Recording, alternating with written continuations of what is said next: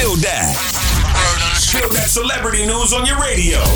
Hey, yo, Tashiks. Spill that. Okay, I just want to confirm that Jacksonville rapper Baby Soulja is not dead. His brother actually confirmed it on Facebook. Somebody um hacked his Instagram earlier this morning and said that he passed away. That's not funny playing with death like that. Definitely not funny. And uh, yeah, could y'all chill the hell out with the publicity stunts? People, money good. Yeah, man, that's just like uh, uh Project Youngin, but he did it the wrong way. Project Youngin staged his own death. Somebody else tried to stage Baby Soulja death. Right, We're glad right. you're all right, dog. Definitely that. Tashiks, what else you got for me, dog? Yeah, so Kris Jenner does not play when it comes to her family. She actually confronted Jordyn Woods and gave her a stern warning about her going to the Red Table Talk. You know, that's supposed to be airing on Friday.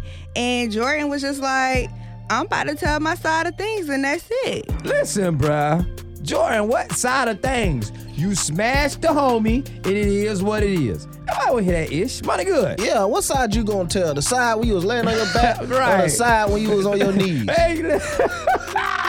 Hey, you can catch all new spill that each and every weekday right here on the All New We Them Boys show by going to power1061.com. Hit that We Them Boys banner, and you get any episode on demand any time of the day, whenever you want. And you already know who we are. We, Them Them Boys. Boys. Boy, you a fool. For more Spill That, check out the True Talk blog on Power 1061.